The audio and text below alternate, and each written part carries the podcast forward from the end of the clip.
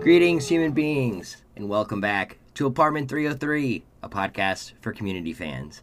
My name is Dave, and alongside my co host Adam, we are here to discuss all things community, each and every layer of the show, and why we love it so much.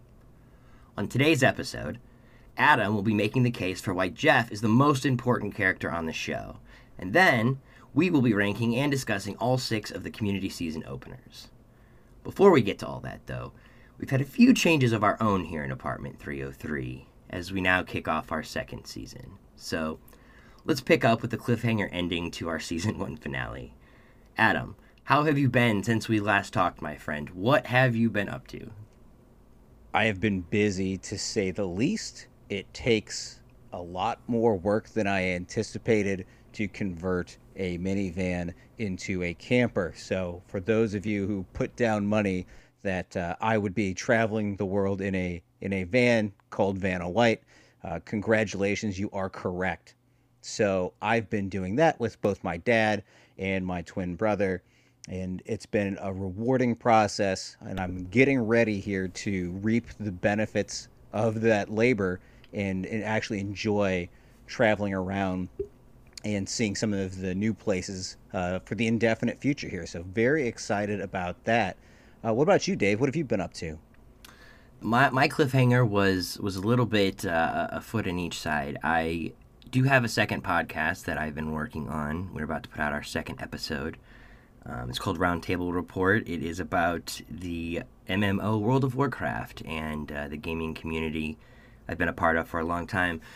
But I am not leaving apartment 303 to pursue that full time. In fact, um, as we look to get things going here in season two, I'm going to be uh, stepping out a little bit from behind the booth and taking a more active role in, in host duties. So, very excited. Uh, got a lot of good stuff to look forward to here.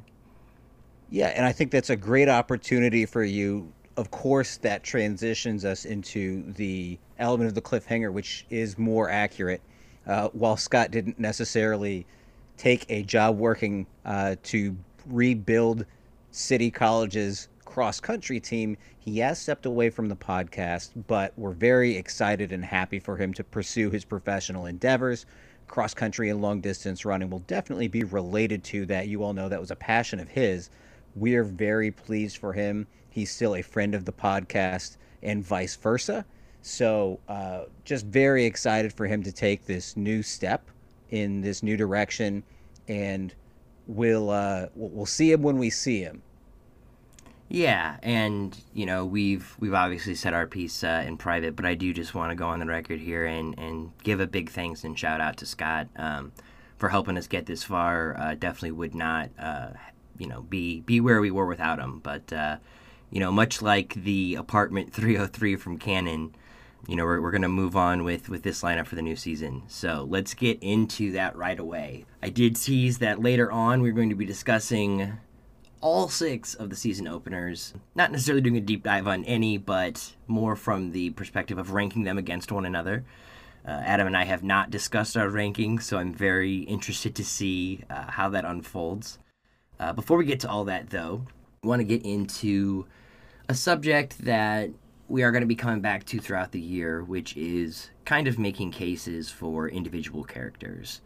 And we're going to kick that off today with what's probably the most natural, logical starting point, and that is talking about Jeff, uh, Jeff Winger. So, Adam, I'll let you take it over from here. Tell us here in Apartment 303 why Jeff is the most important character on this show. There's no doubt about it. Jeff is absolutely the most important character in the entire study group. I have a laundry list of reasons here. I'll go through them. Some are funny, some are serious, some deal with Jeff as though, you know, if we're treating him like he's a real person and the group is, you know, a real group of people. and others are related to how he fits into the characterization of a sitcom, right? So, first of all, and I think that's a good place to start here, Community doesn't get made without a lead character like Jeff. That show does not get picked up by NBC without that type of protagonist. And the character of Jeff is, if we can look at it uh, from this point, you know, as the pilot's being made, as they're casting, this even extends beyond the role that Joel McHale plays because NBC executives weren't sure that they wanted Joel. They wanted to get the character of Jeff right. They wanted to have the maximum appeal that they could.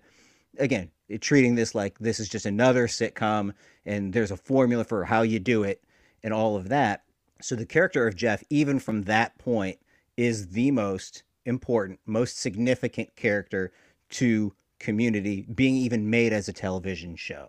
So that's, a, I think, a really good opening point to make. And then just sort of going chronologically here, I took some notes on some things that Jeff does, which set the wheels in motion or cast a die, if you like, in terms of what unfolds in this show. And so much of it revolves around Jeff as that main character. But sticking with the, you know, just the the the pilot episode, he's the one who pretends to be a board certified tutor therefore approaches Britta, and therefore the study group forms. Later on, he hereby pronounces them a community. And even actually after he is chased out of the group, uh, both Pierce and Troy actively seek Jeff's advice, and that kind of cements him as the leader of the group, even if that wasn't made explicit. Later on, he plays a mediating role between Gobi and Britta, uh, Gobi being Abed's dad. And that puts him in a position, and I mentioned it before, and mostly I like to show off the little Latin I know, um, as him being the father of the group, uh, you know, in loco parentis, which means in, in lieu of parental supervision, generally refers to a college setting. So, and here's another point that we see kind of again and again and again is Jeff comes into these situations with one goal in mind. And generally speaking, we know what it is, is to do the least amount of work possible and still get what he needs out of that situation, whether it's a passing grade or looked favorably upon the group or whatever. So he obviously has a crush on Britta. And a little bit later on in season one, he ends up platonically representing her uh, during that cheating trial at the pool. So he has his motives and desires. He puts those aside, I think, more often, probably than any character in the show is asked to do. And it's easy to say, oh, well, yeah, Jeff is, he's lazy. He's just looking out for himself. And that's generally true at the beginning of any season, at the beginning of any episode. But by the end of seasons and episodes, he ends up coming around and doing a little bit more of an altruistic thing than anyone would have expected at the outset. You know, you're making a very strong case that that Jeff is the most important, and you know it's hard to raise too much of a counterpoint without kind of making the affirmative for for a separate character, right? But I will kind of say, in a general level, I think as the series progresses, Jeff becomes less and less important over time. I think you're completely right. And it's interesting that you mentioned that without having looked at my notes. I have a lot of notes on seasons one through three, and they do start thinning out from there. And I, I guess to a broader point, what I could say is that by getting the, the group dynamic set up in the way that it is, with Jeff being such an integral piece of the group, that allows things to happen in other seasons. And I can certainly uh, share you know, there, there's there's cases against Jeff to be made for sure. There's plenty of them. Notably in Remedial Chaos Theory, the one timeline where Jeff actually has to leave the group is the one where the most people have the most fun. So there's certainly a case to be made there. I don't discredit or deny that for a moment. But that all said, I'm still going to continue on making the case that he is the most important, respecting all of those points in Football Feminism and You, uh, Jeff, Jeff helps Troy realize that there's nothing to lose playing football at Greendale. This is a big a big hurdle for Troy to clear. You know, he's got the anxiety. He hurt himself on purpose. All of those things, and then another point that uh, certainly a trend that you see among these points that I bring up is that Jeff will have one possibly nefarious reason for trying to help out, but it ends up working out to the development of the person that he's trying to help. So Troy is the case here where Jeff is being blackmailed by the dean and he doesn't want the mailers to go out. And in order to preserve, save face, as it were, he has to convince Troy to play football, but ends up doing something really kind of nice for Troy and helps his character develop in, in a cool, meaningful way. He also, in the next episode, the Dia de los Muertos episode, when not Mexican Halloween, which is offensive and we all know why, Jeff leaves Slater. This is a prime example. He has his motives. He's got, you know, a chance to get with Slater, and he gives that up for the sake of the group, talking Pierce down from the bad trip. Of course, Abed is the one who actually comes in to save the day. Uh, excuse me, Batman, not Abed. I apologize. Freudian slip there. But again, Jeff is asked to do something he doesn't really want to do, and he generally speaking comes through in a compelling way. Same for the debate episode. He doesn't want to do it, but for free parking, he agrees to help take down Simmons, uh, City College's star debater, and works with Annie through all of that stuff. And again, he gives her some good advice. Hey, you can't be so type A, so tied up, and just a total spinster. Like you have to let go. You have to go off the book a little bit. And again, that's ends up being really good advice to the character of Annie, not just for the sake of winning a debate. Oh, another one too, and this is a pretty explicit one. Eh, and again, these are all examples with different specific people in the study group. It's not like he's only helping one person. He does sort of spread the love, maybe uh, apart from Pierce. But he wins paintball in season one and he gives the priority registration, which he wants, again, for his own selfish purposes, to craft the custom schedule. So he only comes in, I don't remember, it was two days a week or something. But he then gives that to Shirley instead so she can spend more time with her kids.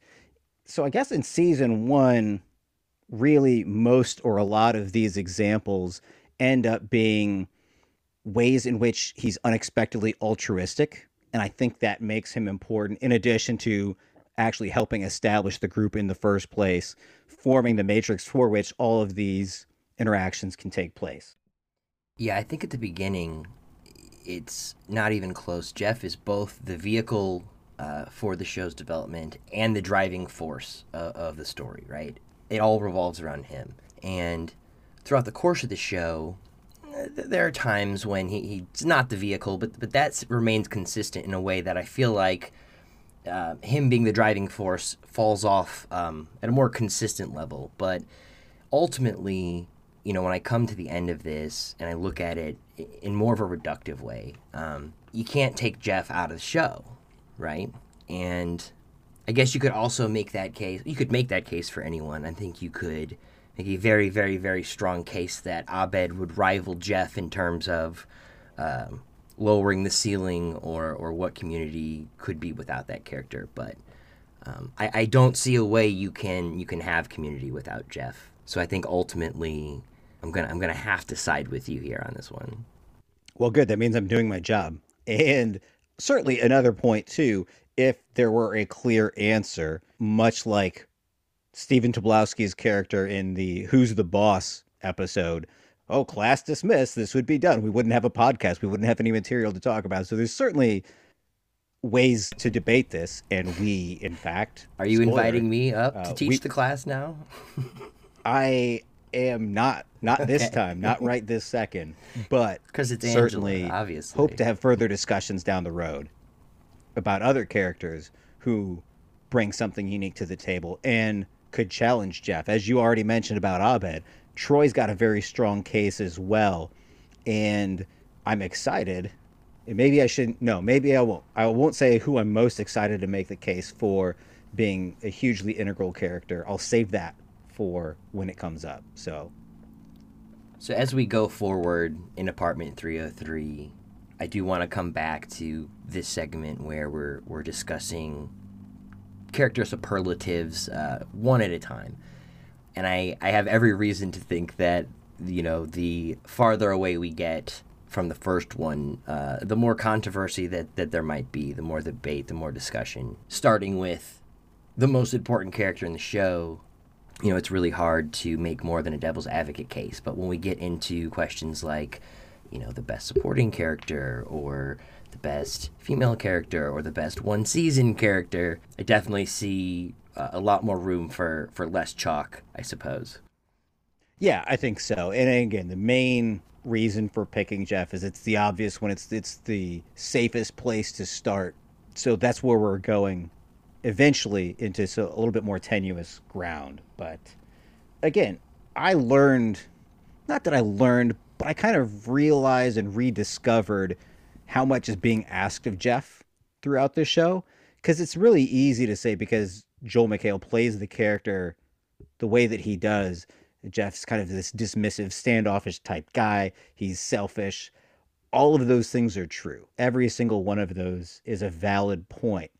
However, more often than not, he really does come through for what's best in the group, what what's in the group's best interest, I should say. And it's, you know, it's kind of heartening to go through that and revisit this and watch episodes specifically with that in mind. So you see Jeff fun... evolving that way on a personal yeah. level. One of my favorite things uh, as the show goes on is how his speeches become less and less effective. yes. And uh, on one hand, he's growing and making the right choices, but on the other hand, you know, that whole just wingerism at its truest is uh, it's faded a little bit, right? To the point where sometimes he's just outright booed, but still remains the the driving force there. Yeah, without a doubt, and that's a, a, a fun transition to the next set of points here.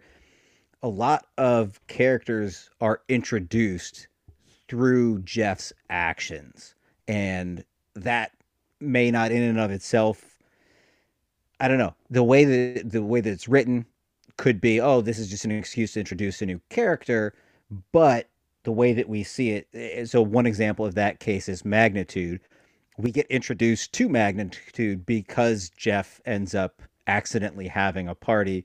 So the first time anyone uh, hears of magnitude, that's Jeff speaking to him, um, thanking him for coming to his party. But flip that, and Jeff actually introduces us to the character of Neil, right?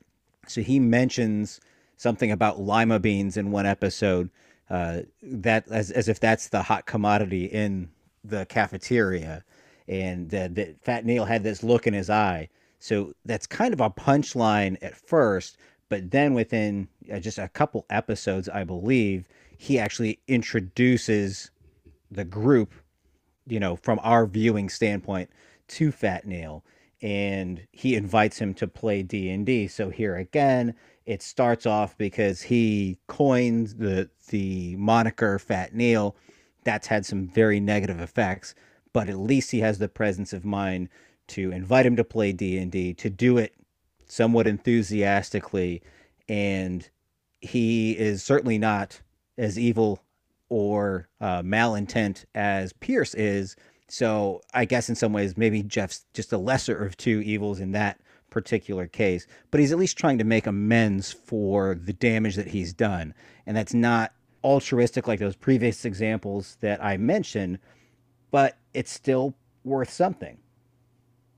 So yeah, then just continuing on throughout, you know, the, the seasons here. One other example in season two, in the bottle episode that I really like is toward the end, you're expecting a Jeff Winger speech, and I think Abed even calls for it, but he totally bails, and because he just doesn't have anything, he has no explanation for why the pen was missing. Maybe it's ghosts, but then he yields the floor to Troy, and a good leader. That's an example, you know, and I'm not saying that Jeff is this altruistic leader all of the time, but he certainly knows that Troy has the ability, the capacity to bring some resolution to the group through a different mechanism than the winger speech. So that was kind of a cool uh, transition. And it's not like a full transition of power, but just relinquishing some of his control over the group to someone who ends up evolving quite nicely. And I think we all love the way that Troy ends up being.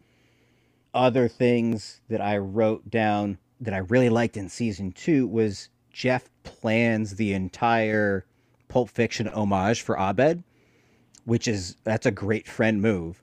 But then he fully engages in the My Dinner with Andre homage, and that's really cool too. So not only is he doing some kind of fun, uh, not materialistic thing, but just planning a birthday party, which is great and demonstrates how much he cares about Abed as a friend. But then when he has this other opportunity, he takes it and he engages with Abed in a much more deep and meaningful way uh, than, than you see on normal sitcoms, than you see Jeff do before or since. And it just shows how important Jeff, or excuse me, how important Abed is to Jeff. And again, provides a, a lens through which to make that episode, if that sentence makes any sense at all we also would be remiss if not mentioning the fact that remedial chaos theory does not exist as an episode if Jeff doesn't throw that die. The entire fate of the study group in that circumstance and all of the other timelines are invented because of Jeff's unwillingness to go pick up a pizza. So, again, doesn't mean he's the best, kindest, most altruistic character, but he certainly is used to brilliant effect as a character there. Other things, uh, just kind of funny. Um, he masters Teutonic punnery with gems like Deutschbags and Power Krauts uh, in the foosball episode, but then ultimately, by the end of the episode, with the help of Shirley, of course, does strive for peace on the foosball pitch and moves forward in regional holiday music, Jeff warns Abed about Mr. Rad, and, and that comes from a place of it's hard to say if it's kind of knowing something a little bit uh, about the motives that Mr. Rad has, or if it's just out of that place of Jeff not caring, apathy, I guess. But he's right to warn Abed, and even though he was right, he doesn't come back and say, "Hey, I told you so." By the end of the episode, he's singing carols with everybody else. So again, an example of this isn't necessarily what I want to do, but I'm to go support my friend. Uh, one of my absolute favorite examples actually is in the resolution of the, the fluffy town and legit Republic of Blanketsburg. When that is resolved, it's partially or a lot, mostly because Jeff creates imaginary friendship hats for Troy and Abed, something he doesn't have to do. And again, maybe he's doing it out of a place of, oh, this will work on these guys. But by the end of the episode, again, he goes back to the dean's office and you can hear in his voice how much he's invested in actually going and getting them. Because one was crumpled up in the corner and he dusts them off and he actually comes back and brings them to Troy and Abed. So that's really pretty remarkable for someone who is written initially in this the show as a selfish jag. He also, Jeff, de- defends the Greendale Seven and earns them an A in basic lupine urology. And I like this example too, not only because he uses biology to figure out the case, which is great, but also because Annie pretty much badgers Todd into confessing for a crime he didn't do. And Jeff does the very anti Winger as a lawyer thing and realizes what's happened. So he ends up kind of saving Todd as well when he didn't necessarily have to do that. He had gotten a C by virtue of, of getting the admission. And that's a rare case where he shows more maturity and uh, a, a better moral alignment than Annie does. So that was kind of an interesting example. And again, it took a little, took him three seasons to get there, but I thought that was a really compelling example as well. And there's there's several more. Uh, I just want to hit on one from uh, the next couple of seasons. In season four, we don't totally write that off, so that counts. You know, for character development, he does win the Hunger Games and gets all of the red balls, not because he wants to, but because he knows how important it is to the rest of the group.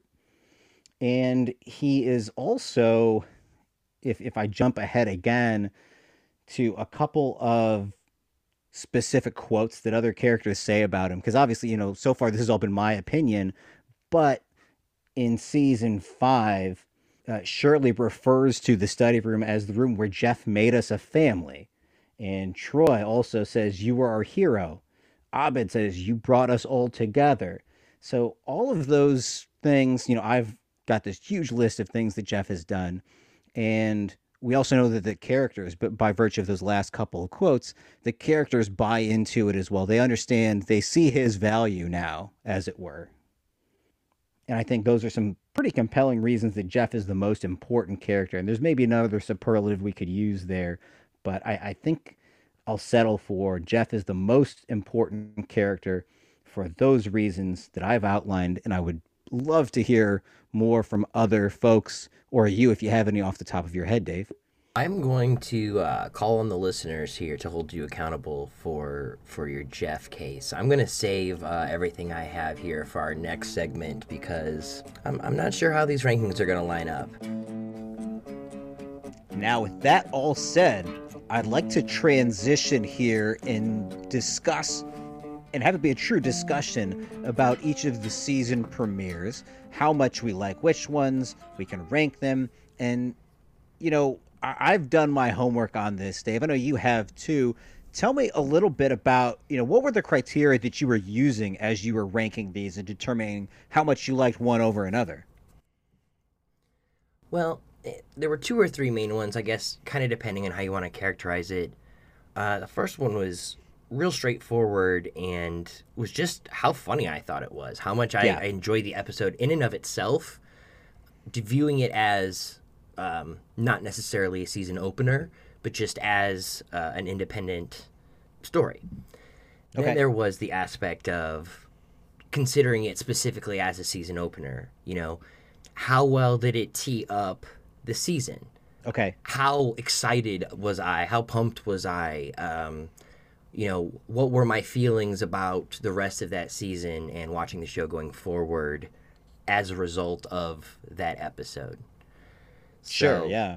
Those were kind of the general ways uh, in which I approached it.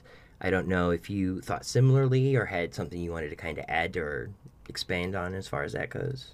I went totally just with gut feel on this one, as much as everyone knows I like a good rubric and standardized types of things. This was just totally by the gut for me.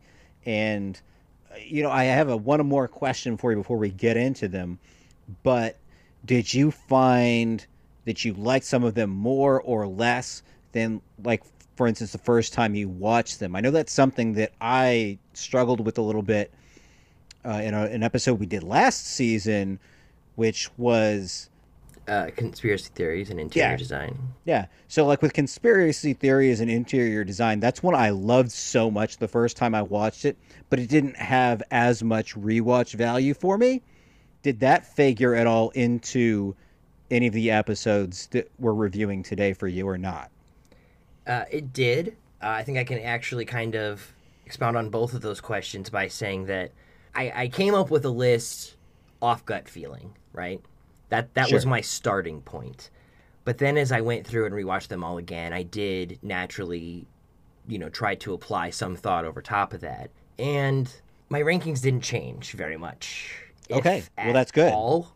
Maybe a flip flop in the middle, but I will say, as much as it didn't change, I do think that there is merit in the last part of your question, which was have multiple viewings affected it? And I will definitely say that for my bottom tier choices, and my top tier choices, you can you can see the connection. Well, I'm intrigued, so I want you to go first. So that's for sure. Yeah, you've you've built up the suspense in me. So So, like I said, there Uh, there were maybe some moderate changes, but maybe this will make more sense to you. So we've got six episodes, right? The first episode from each season, and I've got them ranked one through six, but I feel most passionately that there is a very hard dividing line between two and three and between four and five. And so, by what, what I mean by that is, I think that two of these episodes are all timers, absolute top Wow. tier. okay, I think two of these episodes are very middling, very average, maybe slightly above, slightly below average. And then I have two in my bottom tier that I think are pretty bad. Not ones that I would probably be super uh, anxious to rewatch. And granted, that's relative. You know, there's so many great episodes of Community that we are comparing these to other episodes. Right. Uh, so, so for me, I'm I'm most passionate about those kind of three brackets. So my bottom bracket, in the number six spot, I have Repilot, okay. and in my number five spot, I have History 101. Oh wow, okay. We'll get into kind of some more deeper parts in here after I hear your rankings, and we kind of see what parts we want to delve deeper further into. So for my middle tier, I have Ladders at number four, and Community at number three. So the season one and season six openers. And then in my top tier, I have Biology 101 at number two, and Anthropology 101 as my favorite and what I consider the best of all six of the season openers. You'll be happy to know we agree on precisely one of those. So, Oh, So, wow. Okay. This will be fun. Oh dear. Uh, I didn't have the same tier system exactly. I think that for that, me, that came up organically for me, just for the course. record. I didn't set Yeah. out to do it that way. I just was looking at it and felt like, you know, you could easily talk me into switching those two, you know, on based on those three pairings, but you'd Yeah. be very, very, very hard to switch, um, you know, across those cutoffs. So So yeah, if I had to break it down in a similar fashion, I put the bottom one is bad and I don't like it. The middle four are some version of pretty good, and the top one is a total old timer. interesting. Okay. So, with that said, now I know you and I did discuss a little bit. Ladders does get a lot of hate.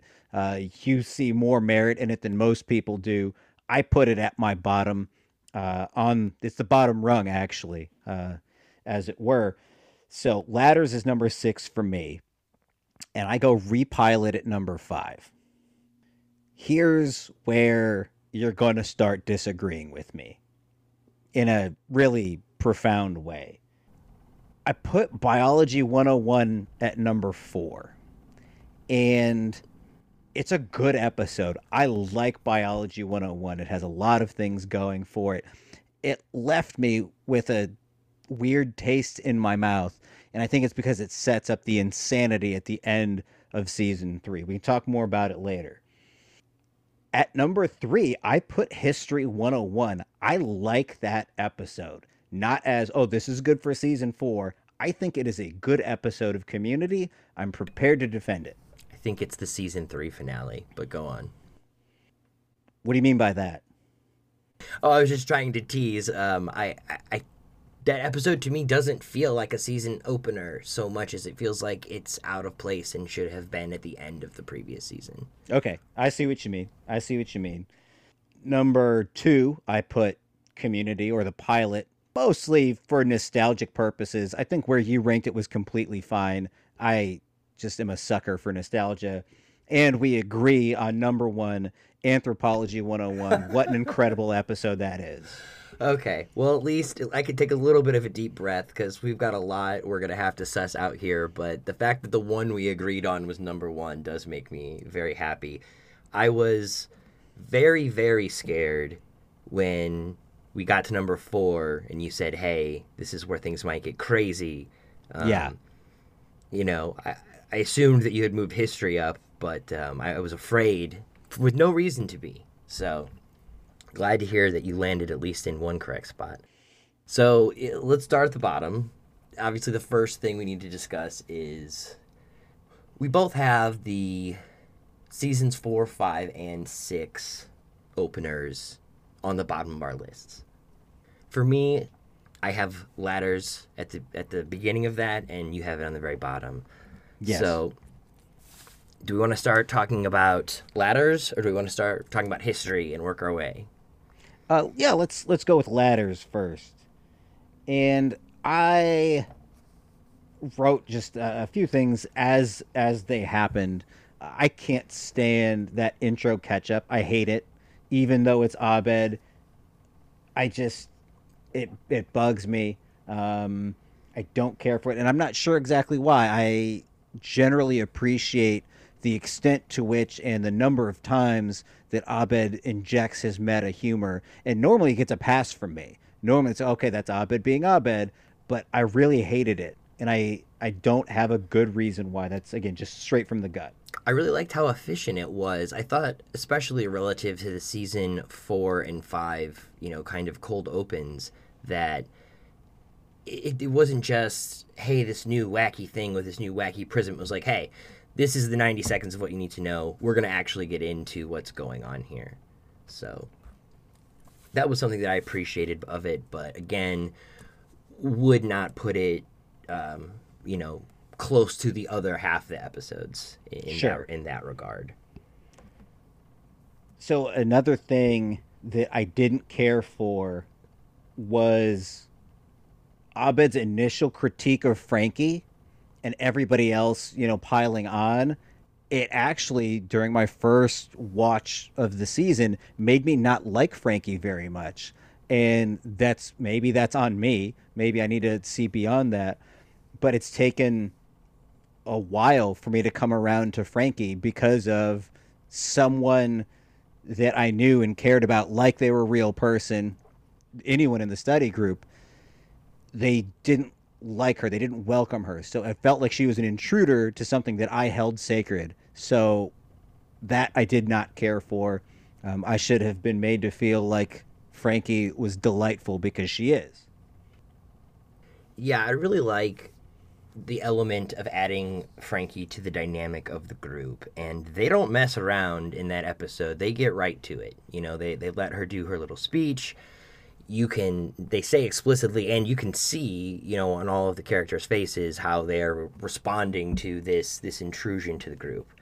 Yeah. Um, at this point, they're very used to changes, uh, but this is something they haven't had, and perhaps my opinion of ladders is influenced by the fact that I'm quite fond of Frankie as a character, and more so than that, what she brings to the show.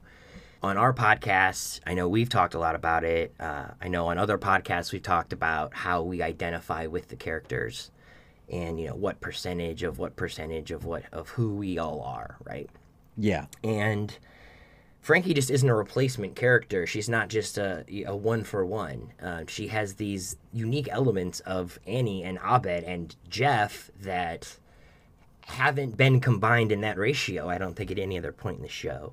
Yeah. So, relative, especially to seasons five and four in the first episodes, I left season six premiere really excited for the rest of the season in a way that I wasn't in seasons four and five. And maybe part of that was because, you know, seasons four and five had a lot more baggage when they were starting, you know, expectations, things of that nature.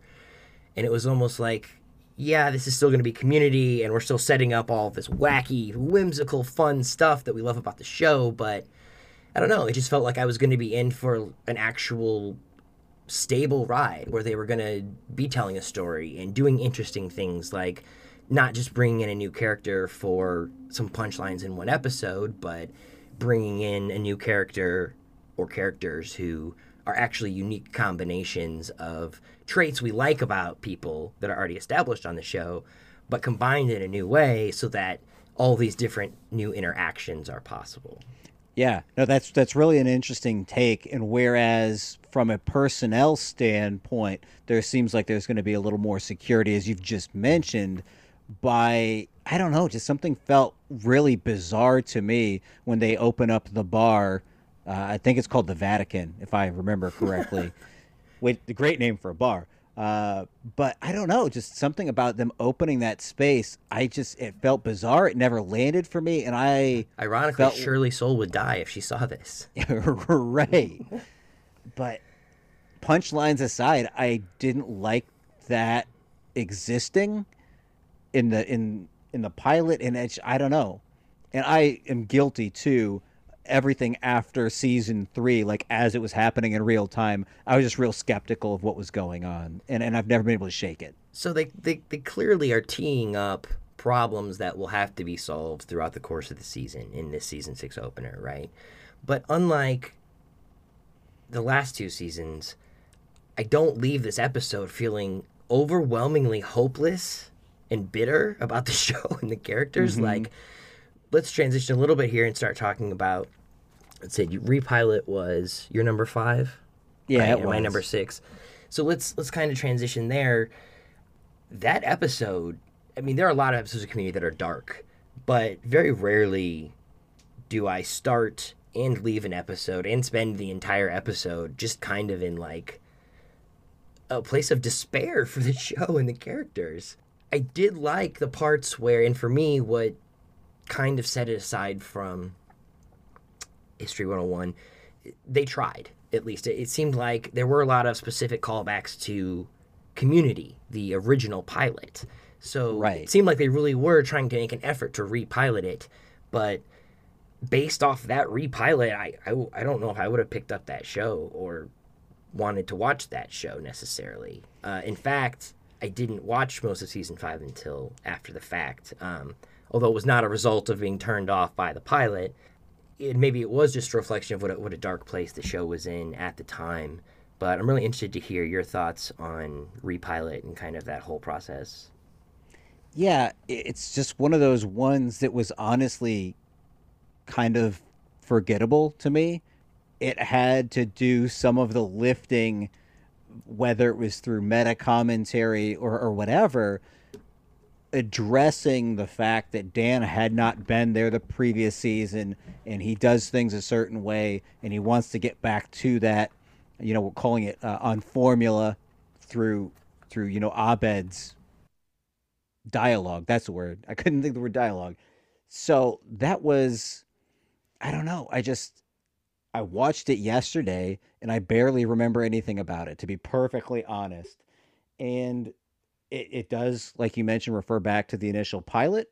Uh, I think it does. It treads the line. You know, they didn't make the exact same movie like J.J. Abrams did when he rebooted Star Wars, and that's frustrating in its own way. So it didn't go that route, but it is.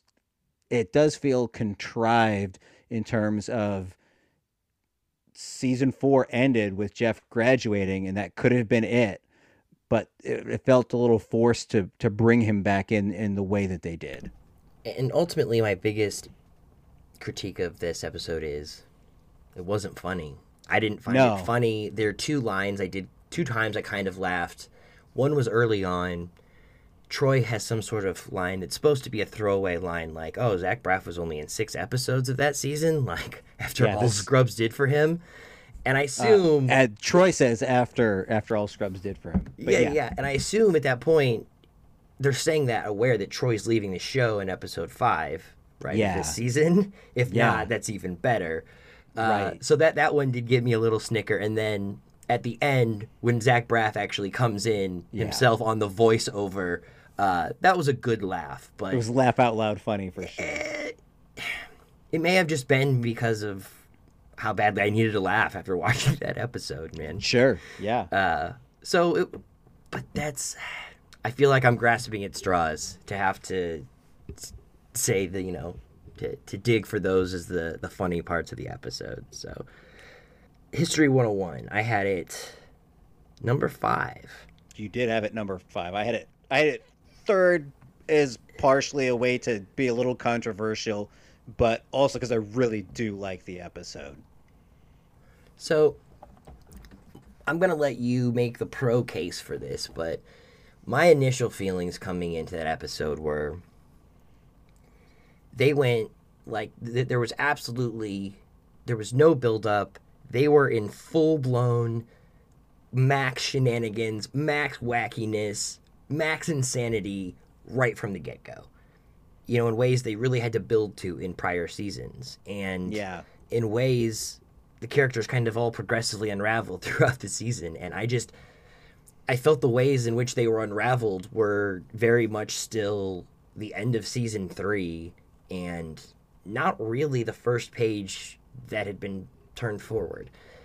Yes, there's the story. Hey, we're starting our senior year, and that's supposedly what what the episode is about. But you know, to me, this is not an episode four story. It's it's just a full blown. You know, it's it's paintball. It's it's it's community dialed up to twelve right away. Yeah. No, I can certainly see that. And for me, I I put it where I did in the ranking because of what I thought was the strength of Abed TV. That whole gimmick, if you want to call it that, for me, it was a home run. And it did a lot of different things, I think, really well. Number one, it brings laugh track into community not in a way where they're espousing that as a good idea but as a scathing critique It reminded me. It made me hyper aware.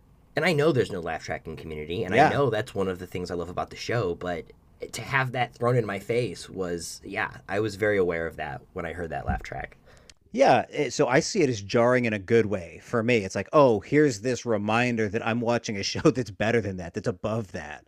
So i like that. I like the initial bit where britta brings in the hipster glasses and everyone else has them too because again like that's exactly what they nailed what would happen if this was a run of the mill sitcom and I, I just love that so much and i see it as a critique other people maybe didn't see it that way or they didn't just didn't care and they thought you know we're better than this uh, i love that i also love that they bring in fred willard uh, for any reason is a good reason to have fred willard He's a Uh, good in Pierce. I very much enjoyed that. So he was originally one of the people who Dan had been interested in casting as Pierce. So to bring it back to that too, like that's really cool, and I, I love that. I didn't know that. I'm sorry to interject, but we are going to have to make sure we do a future episode where we discuss what had what if Fred Willard had been originally cast as Pierce. We, Or we, any we've of the gotta, other- We've got to come back to this. Or any of the other people on that list. That's a really fun list to look at. Okay, keep the rest secret for now. That that's already uh, all the tease we need. Yeah, I'll keep it secret, keep it safe. So that all works for me. And it again, it works from the level of Abed is freaking out. And similar to the way that he did in Abed's Uncontrollable Christmas. So it shows kind of uh, him reverting back to that state because he's met with this new, really uncertain territory in in just not sure because it takes so much for him to be able to connect with people. And now that he finally has and now that everyone's bringing up you know the ultimate demise of the study group I, just to me that really struck the right note. And you know to your point other seasons built up to that level. This one started out there. I felt like that was a commensurate response given how much turmoil Abed must have been in, especially since Troy is dating Britta at this point. So his world's kind of unraveling, and that was a really interesting way to have that happen. Now, I'm not going to sit here and defend the Hunger Deans. I didn't care for that. Troy and Britta being together, I could take or leave that. But there's one really funny let's scene let's leave it.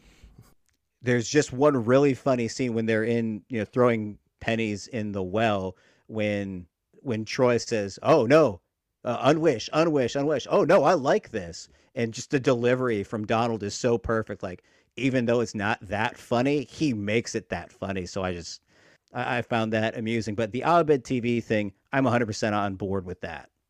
And it also kind of introduces fake TV shows, which later, you know, in seasons five and six, Dan runs with that idea and takes it in a different way.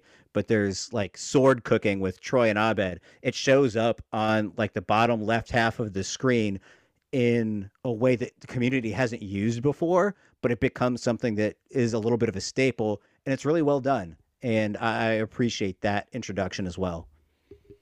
Yeah, so we have we, we both agree that we prefer History 101 to Repilot, but I have Ladders and Community ahead of it on my list. And you have it above Biology 101, uh, which is my number two. So I have History 101 grouped with Repilot in my bottom tier for some of the reasons I've mentioned. I thought it was out of place, didn't really get me excited to watch the season. Uh, I didn't really leave the episode thinking, oh, I wonder what they're going to work up to this season. It was kind of more like, oh, they're just going to keep doing Chang Dynasty forever. So maybe there was an element of, you know, the real life struggles the show was going through and things of that nature that, that play into my putting it down. And again, I, especially compared to these others, really didn't find it particularly funny in a way that was either consistent or had high heights. And for me, it's it's just a very forgettable episode. I probably won't watch it for a very long time. We, we just did an episode on season openers. I'm, I'm trying to imagine another situation in which I'd want to sit down and watch that episode.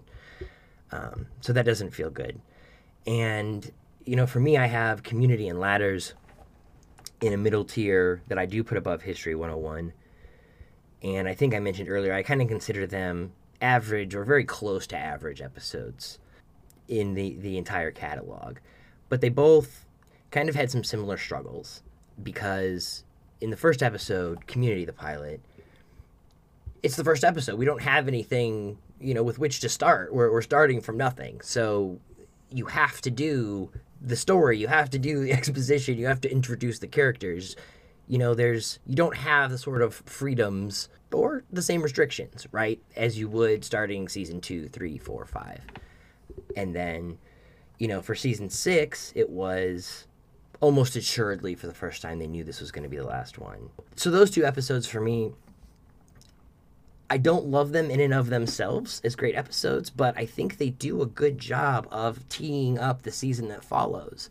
And both of those episodes did leave me wanting more and genuinely interested in, in what was going to be going on the rest of the season. So that, you know, for me, puts it above History 101. The other side of this is Biology 101. So I have that in my top tier, and I would have considered it for number one.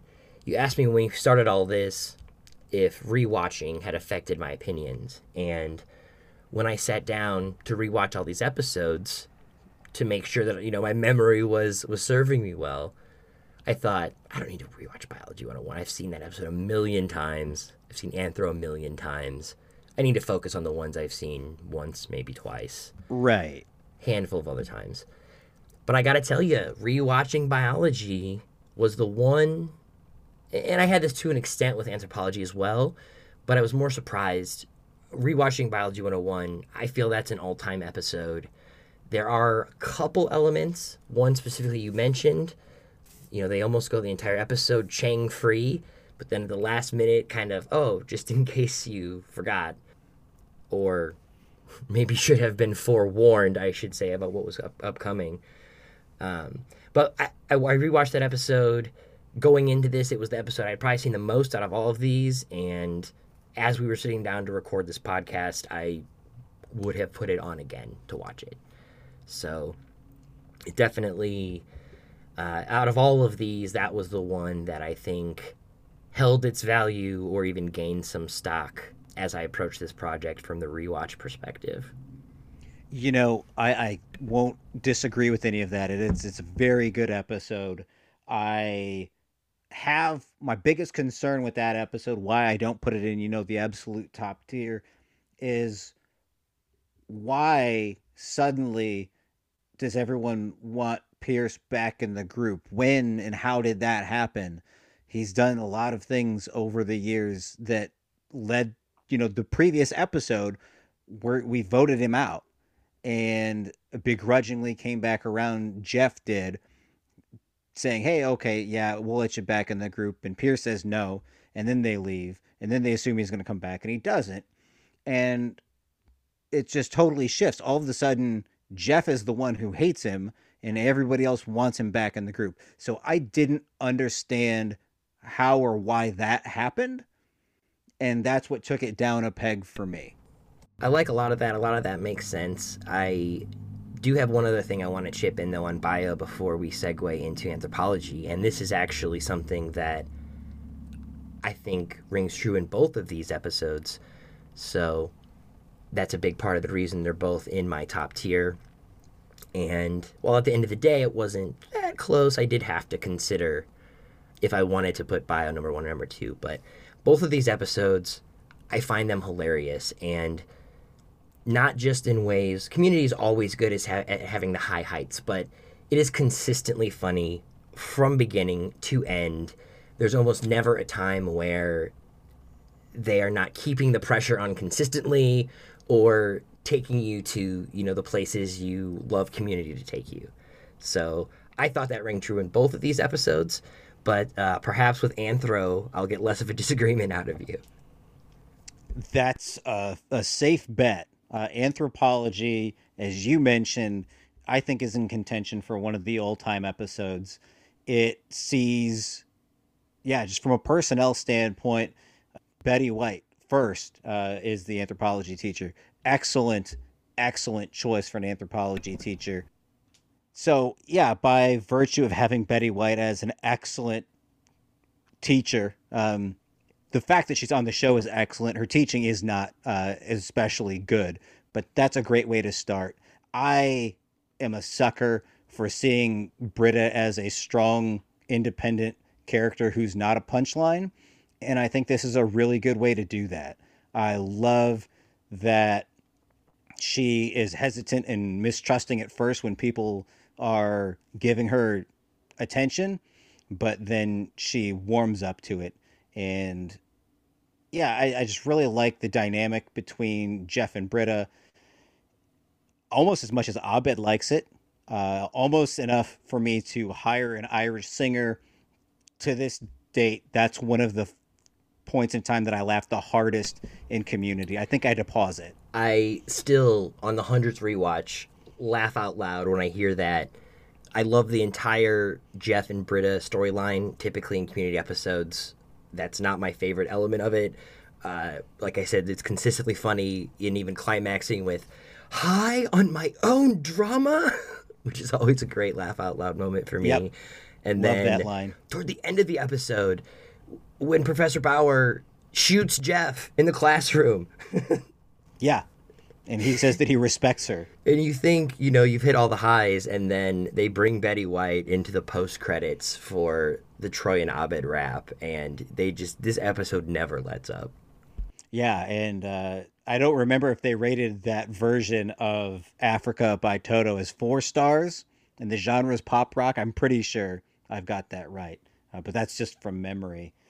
So yeah, the, I mean, any episode that can bring in Betty White, the Cranberries cover, and food getting dumped on someone's head, it's hard to top that it starts from a great place too with the story because, you know, unlike I said with season four, where it seems way out over its skis, it seems like it's starting with this this momentum, but not getting too far ahead of itself. You know, they're taking time to kind of put season one to bed and almost kind of tongue in cheek wrap up some of the sillier or more commonly uh, sitcom tropes that they did in season one. Right. So, you know, that always gets me.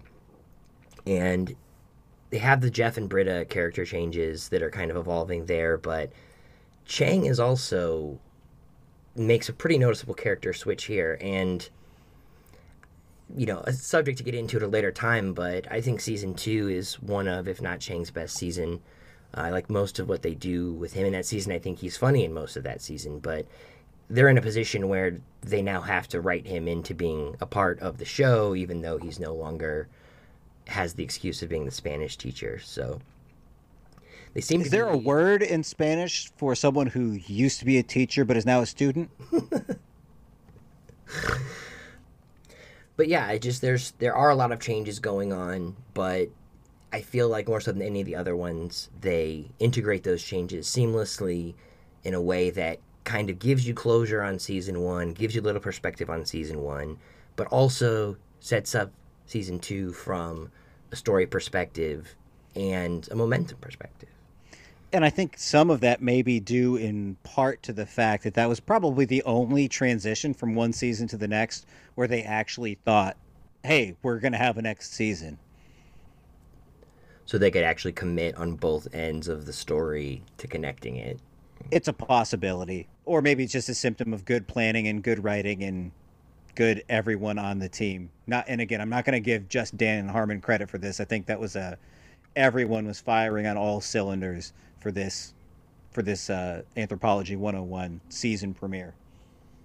Yeah, absolutely. And whatever the behind the scenes reasons were, I'm very grateful for this episode. Like I said, I, I think it's an all timer. I'm glad that if we only had one to agree on, that this is the one that we could agree on. Um, I can definitely forgive your other transgressions. Um, you know, land, landing in this happy place. My other transgressions, something like that. No, these, these are these are all, you know, important episodes to the series, but you know, I think that some of them are have merit outside of their place in in the progression and yeah, absolutely. It was really, really good to get into some of this with you. Um, definitely some stuff we're going to want to come back to, but I think for now, that's probably a really good place to leave it. Yeah, let's wrap there. And uh... we will leave things there for today. But before we let you go, we do have a lot of exciting things on the horizon coming up in the year 2021, our second season here on Apartment 303 we're not going to get too far out in front of our skis on this storyline, but I do, Adam, if you could just bring the listeners up to speed on some of the things that we've got to look forward here in the next couple months. Yeah, so I've made pretty apparent in my catching up sessions at the beginning of episodes that I'm an avid runner and I like hiking and the outdoors and that kind of thing. I have not specifically mentioned my love of college basketball, and it is it rivals my other passions to say the least. So for a while now, months really, I've been planning what to do for our March episode. So coming this March, we are going to do uh, an episode on our bracketology and we have made specific brackets containing episodes from community which have been most highly rated by IMDb, which is of course the only source for community episode rankings. And we are going to have those available on our Twitter. We'll put them out here pretty soon. And we hope that you all will enjoy going through, filling out the brackets, sharing them.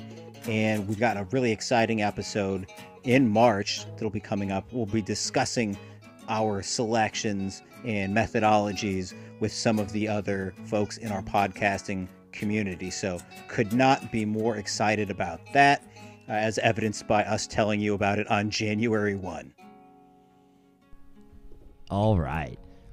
We would like to take this time to thank each and every one of you for tuning in.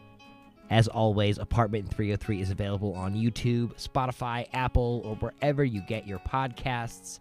For Adam, this is Dave signing off. We will see you in February.